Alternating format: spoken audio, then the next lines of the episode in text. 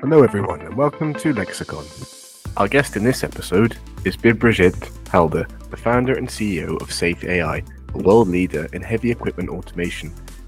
In this episode, we'll explore Bibhrajit's journey from childhood to founding one of the most exciting tech AI and automation companies in the world.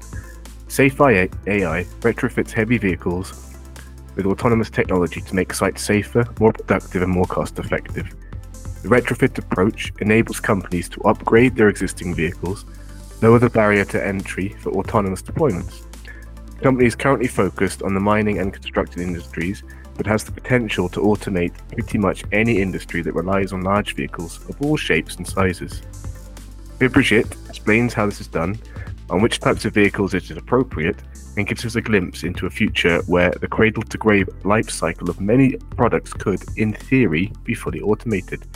This would free human beings from the drudgery of manual jobs in fields like mining, construction, and delivery. We also shared some nostalgia about the 1980s Transformer series and looked into the deep future where SafeAI could help humans expand beyond our planet.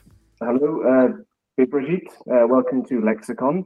Um, if you want to start off by giving us a in your history, um, how you got into um, starting SafeAI.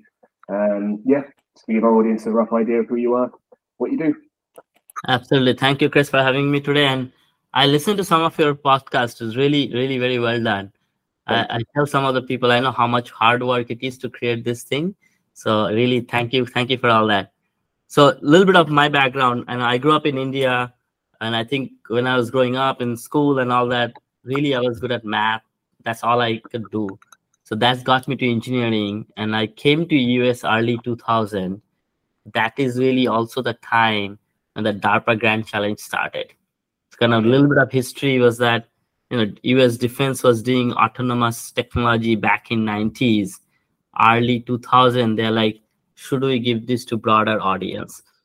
And there is something called DARPA Grand Challenge they started in early 2000 that really sparked the technology of autonomous and self-driving and which we'll talk a lot about got started in us and by being started in us started in the universe if you will the whole world. Uh, i think i was in a grad school got into it. My phd was in autonomy. Uh, my thesis in the autonomous system. Then i moved on to the mining industry picked up autonomy before anybody else. And like i will talk about why but broadly can imagine this big machine driving 24 7 in a remote area of the world, it just makes perfect sense. Uh, so I think I, I was with Caterpillar for seven years, really loved the work of creating autonomous mining truck from scratch all the way to production. I, I think that's like probably one of the best job you can have coming out of your grad school when you did your technology and actually be able to apply it. Uh, so that's amazing. I learned a lot. And as you know, by the time Google started autonomy, that makes all the automotive companies started autonomy. And that's got me to Silicon Valley. I was leading autonomous for the Ford in the Silicon Valley office. And I was at Apple doing same thing, autonomous self-driving car. Then about seven years ago, we started SafeAI, and we'll talk more about it. Really bringing that technology back into the heavy industry where I come from during my Caterpillar days. Okay. That's you're well suited then. Your, I, your background, really. That's right. Um, well, I noticed um, philosophy of SafeAI uh, is, you know, as you kind of alluded to, is to make work uh, work sites safer, more productive, more cost effective. Um, especially um, given the um, impending so-called labour crunch uh, so, do you think uh, robots and other autonomous, vehicles will become more important in the construction industry, um, especially for kids, uh, as SafeAI uh, performs for different tasks like bricklaying or mechanical service installation, things like that, apart from yeah. heavy industry? So, if you kind of broadly look and just to kind of give you what we do at SafeAI, we directly go to the mining company, construction company. So construction company think about Bechtels of the world. In a mining company, you're thinking about Rio Tinto, BHP, Vale, if you know those names, these are like a large mining company. And they run thousands of vehicles 24 7 in their site and sometimes this site runs for 15 20 30 years so this is like a massive large project. And this is where all our materials come from right? Copper mine gold mine really all that goes on. We directly go to these companies take their existing vehicles. And when we say vehicles we are really talking about massive trucks 200 300 400 ton truck dozer. We take this vehicle, we retrofit it with a bunch of sensors and technologies, if you will, and give it back to them. And these are fully autonomous. This means no remote control, no human operator, no human oversight whatsoever. And we'll talk about more detail about it so that they can run more safely, you know, about 20% more productivity mm. and a 20 to 25% cost efficiency. So if you want to look it up in a like a general public point of view what does that mean for you and me think about you know somebody building a bridge it will take 100 million dollar 5 years. With this technology you can get that done 40 year 75 million dollar. So it's a massive massive savings. Also we produce faster. Of course and it should the consumer prices should come down generally for other products down the down the line if it was adopted wide scale. Raw material costs will feed into other products as well, theoretically. Yeah, I, I think it's like the way I say this way that 20% of the world build very well, and 80% mm-hmm. of the world is looking at the 20% of the world saying that I want the same thing, mm-hmm. but I want it faster mm-hmm. and I want it in a more cost efficient way. Yes, and I'll give you one example. You can kind of relate to that. And this was example. I was in Dubai a couple of months ago. So basically, you know Dubai, and if you take the Dubai and take make it Dubai minus 30 years, like how Dubai was, it was nothing 30 years ago. It was like a land. Hmm. In 30 years, they make it one of the you know amazing city, if you will. Mm-hmm. Now, in the whole Middle East area, they're looking at 20 such region who look like Dubai minus 30 years they said, mm. we want to make it look like Dubai, but this time I don't want to take 30 years. I want to take 10 years. That's what's happening, right? Then this technology will enable you to do that. So this really, that is a massive shift in the world where we're going to build faster and build in more cost efficient way and build it safer. Hmm. Yeah, I see that. Yeah, absolutely. Oh, brilliant. Um, since you touched on uh, retrofitting vehicles, um, without going into too much detail, what does that process entail, really? If you take an existing vehicle and, oh. and retrofit it, what would you need to do to it? Yeah, so one thing we do, the first reason we went into retrofit because there are most of the vehicles are already working. So this technology has enabling the safety, productivity. Our end customer want their existing equipment to be autonomous as well. And the life of this vehicle is anywhere from 15 to 20 years. Okay. They can imagine that there are more vehicle that they use today that is need to be retrofitted and autonomous versus a new vehicle coming in. So that's kind of the broadly the benefit to the end user. So really, we take this equipment and we are very equipment agnostic. It could be any size. We have done 15 ton, smaller, still bigger than a regular vehicle you think about, but small for us. So 15 ton all the way up to 400 ton truck and 400 ton truck is really a size of a building and i think the way i give the kind of analogy like if you stand next to the tire like you would be not even half of the tire. Yeah see that. so we do any truck we do the dozer we take the vehicle we directly communicate with their CAN communication to control the vehicles. So the way you think about when you tap into the brake or throttle really yeah. there is message going we tap into that. Right, so vehicle right. doesn't know whether a human operator is there or a, a technology or a computer is sending the signal. Oh, I see. I, I was envisaging sort of servos and you know, press, pressing the pedals on, on command, but you you completely bypass the cabin controls, really. We completely. So basically, the way you want to think about, you know, when you press the brake or throttle, yeah. it's not your your pressure is not actually stopping the vehicle like really that is a signal going to a ECU, which is a computer who really does the job, which is basically hydraulic pump. What we do, we tap into the signal. So hydraulic pump doesn't know if the signal is coming because you tap into the throttle or you know accelerator or the brake or it is a signal coming from a computer. Right. so and the good thing is that now that we are doing it electronically we have much more precis- precision control over a human. You can imagine. Then we put bunch of sensors. And sensors are really you're talking about lidar radar camera because you got your eyes we put you know gnss which is basically location of the vehicles. We put huge computer in the vehicle. This is where nvidias of the world intels of the world make their money right? Not the server side but the know, onboard side. So we put massive computer in the com- in the vehicle. That is where we are running our software. And that is the software that is actually looking around seeing what is going on making the decision actually doing the driving for the vehicles. So that's your how you turn around a vehicle to be autonomous. And just to give you a sense how much how long it takes for us we usually take about six weeks to convert about 30 truck fully autonomous. So usually what happens is set a, send a team of you know engineers and operators and they go there in in about six weeks they will turn around 30 trucks to make it fully autonomous. Wow.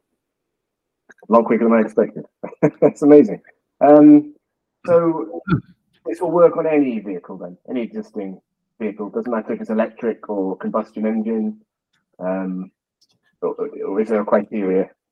Like a certain uh, certain age of vehicle only has within the like sort of within less than 20 years old or does it not matter yeah, so I think the energy part of it, we are energy agnostic, and we'll talk about it. We had some exciting news came out. We are energy agnostic, right? Whether it is powered by your diesel or electric battery or even you know other form of energy, we are energy agnostic, and we have demonstrated one recently. We'll talk about that.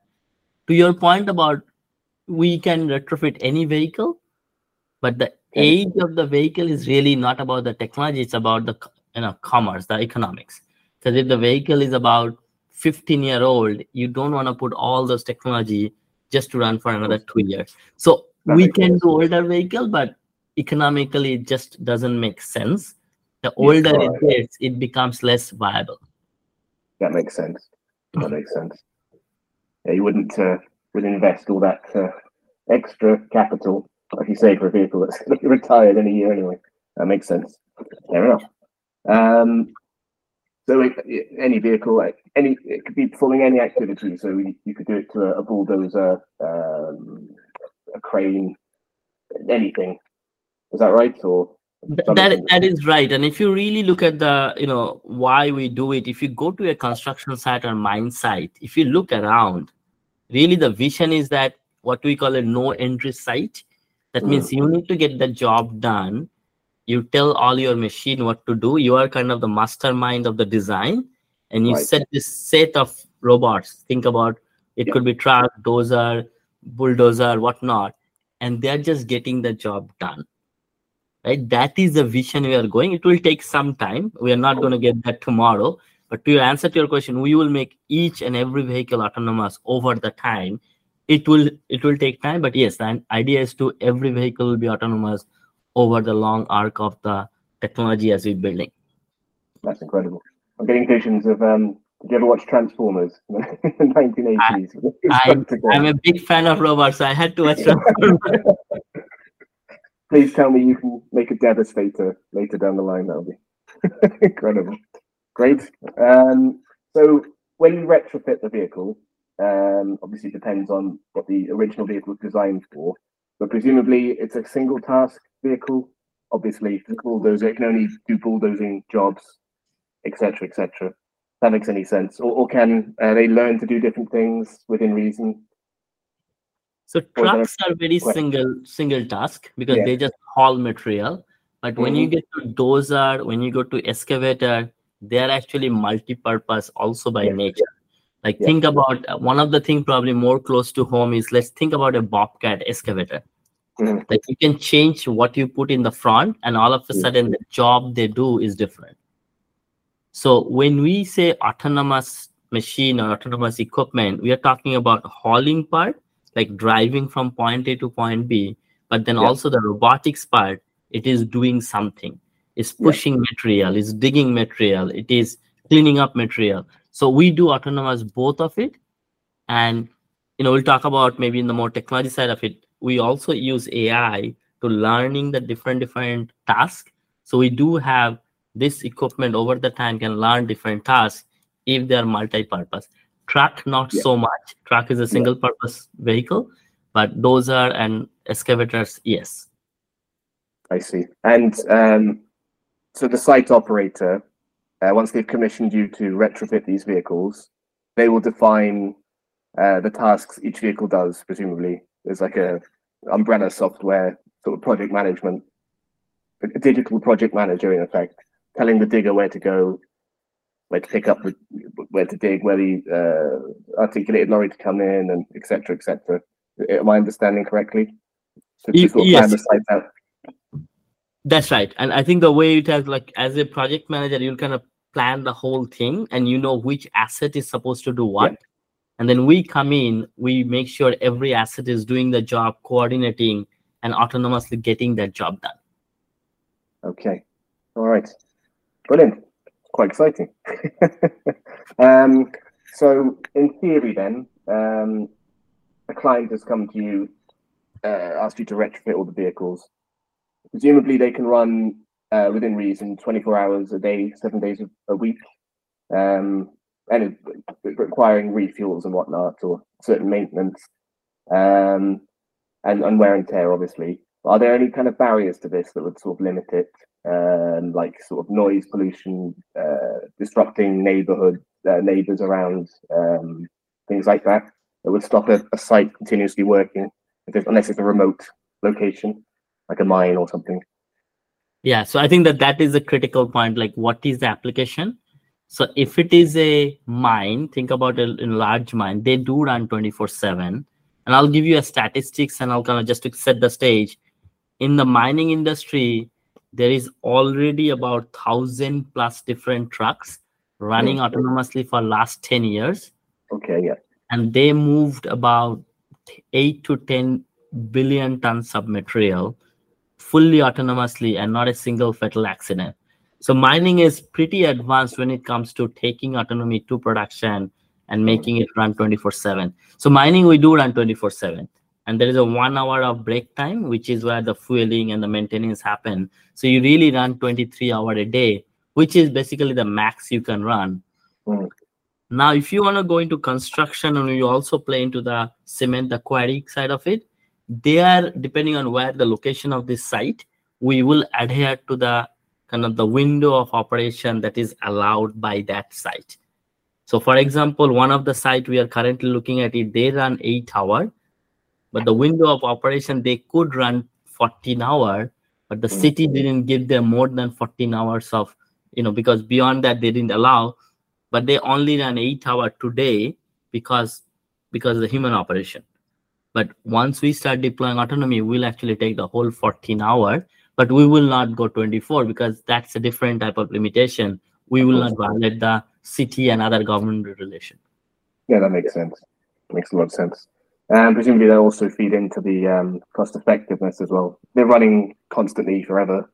It'll limit their lifespan of each machine. So yeah, economics plays a role as well, I presumably. Um, so uh, where were we? So um, I mentioned Transformers. There's um, a couple of years ago, um, we we did a, a, series of videos on a YouTube creator who um, took a series of remote controlled vehicles, and uh, presumably there was more one operator, but each of the you'd have basically a mini little construction set. So you'd have a little stream, and he, one of them I remember he, he built a road around the, the banks of the stream Another one, he made a little football field.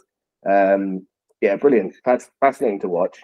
Um, but presumably, um, I think we've, in fact, we have spoken about this. This is effectively the vision, the future vision of SafeAI vehicles, isn't it? Really, on construction sites would be like that. Really, no humans around. You can remotely um, observe and monitor what's going on, but effectively, they can just get on with it. Is that right? That's right. And, and I think we are getting there. And I think this is something I, you know, maybe when I zoom out completely, right? I the way I say there was a time we did not invented will, We used to carry material, right? Literally, you know, think about hundreds of thousands of years ago, we used to carry material. Then we figure out how to kind of invent will. Then we used to push. Yeah. Then I like okay, but by the time we also figure out in you know you figure out engine, now we don't push anymore. We're like okay, let's go. But now we still give the direction we drive. It's just a matter of time. That technology is going to also come. It's like you don't even have to drive anymore. And and if you go to one of those mine and construction and you look around and i sit in that machine for five six hours which is driven manually this is not human supposed to be there. Mm-hmm. it's very dangerous unsafe repetitive Yeah. what what we, we want human to do do the planning do the organization do the orchestrating that this is what i want but once they made the plan, let this machine do the job. This is not a place for human to be. And they monitor, observe, and kind of do the planning. And this is where the world is going. Yeah, exactly. Yeah, you're going to run into artificial barriers, though. Like we, mentioned about um, city city regulations that some of hours you can work. Obviously, the workers who are going to be displaced with their jobs effectively being automated, uh, their unions are not going to be happy about that um, which is uh, sad to see, really. But um, yeah, how, how, you get over that barrier, I don't know in the future. I mean, there are multiple angles to that, and especially mining industry done a great job. First of all, this industry because these are such a remote areas. Like think about remote parts of Canada, extremely cold. Think about middle of nowhere in Chile, right, or middle of nowhere in Brazil. This is where these mines runs or construction sites are. You really have an extreme shortage of labor. That's just a mm. first Second thing is that the newer generation, and I go talk to a lot of universities, civil engineer, and other thing. Newer generation doesn't want to get into the job that what their dad's doing now. Mm-hmm. Think about that, right? The way to attract them is to bring more technology to this industry, and they'll say, "Okay, now I'm interested." So really, when you think about that, it is not so much about yes, the current generation. It will take time. This doesn't happen over time but really you are attracting next generation to come to this mining construction and the heavy industry by importing more technology to that because they really don't want to do what they are seeing happening today so it's actually more than displacement you are attracting the next generation in the, mm-hmm. in that industry and even the people who are doing it now if you really go talk to them they understand the safety benefit. They have been doing it for 10 15 20 years. The physical toll that takes on their body just being i mean i don't know if you've been to there like the amount of dust that comes. Yeah. The particulates is not good for your health exactly right? yeah. They would rather be out of it if we can get That's them out and give them a job that is more safer yeah especially using some of the tools um some of the pneumatic tools end up with very bad arthritis and all sorts of horrible horrible problems yeah um yeah same in the mines because I, I grew up in wales and a lot of the uh, villages, the old villages in Wales, are old coal mining uh, places, and yeah, horror stories. yeah, either the accidents or yeah, the, the health problems. Yeah, that makes sense. Um, so presumably, you you mentioned Canada, uh, so you could use the same system for long long haul uh, long road haulage, long distance haulage, presumably. That's right. That right. I mean, this yeah. this because is very versatile. Can be used for any machine, any type of application. Yeah without trains. Yep. Presumably ships. Fantastic. Uh, have you, have, have you had any interest from from shipping companies? We have a lot of interest. I think some of the company we talk to, they're such a big conglomerate. They actually run ports, they run the mine, they run the city. Like they're big conglomerate, right? I mean, as a startup, we laser focus on mining and construction, not because that's the only area, because we just need to focus on our use case and get that really done well. Uh, that's just being a startup, the focus. But use case wise, think about the port. There's a lot of interest. There's a lot of interest from oil and gas industry. Mm-hmm.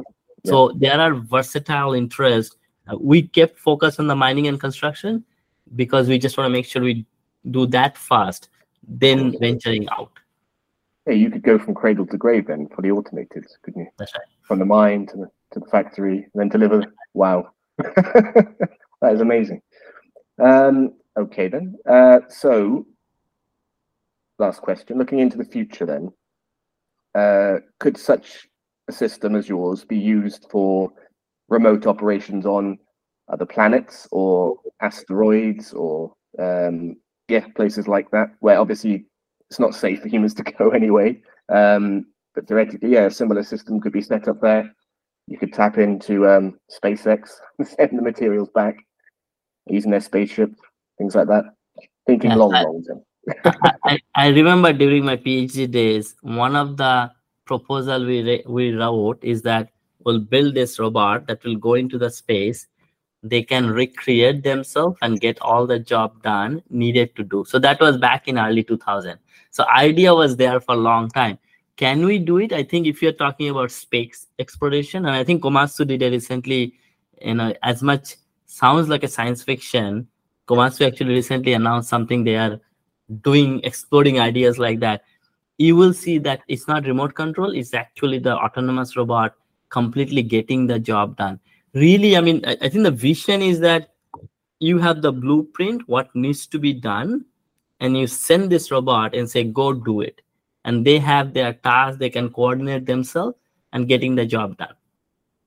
Yeah. and you don't need you know human to be there and i think we are getting there because if you look at how you automate every other other kind of task right? If you think about your software automation or anything you write a little macros you know layer of macros I said now go get the job done it will be exactly same. You write your macros this macro happened to be instead of a line of software code a equipment doing a job and eventually when they're all done you get your house you get your bridge so i think that's we are going there and i think that's a very very obvious future it's not as such a far-fetched it's not the way i say autonomous technology is not curing cancer Right. You know, the more engineering we, we eventually will get there. It's a matter of time and resource and energy to put in. We will get there.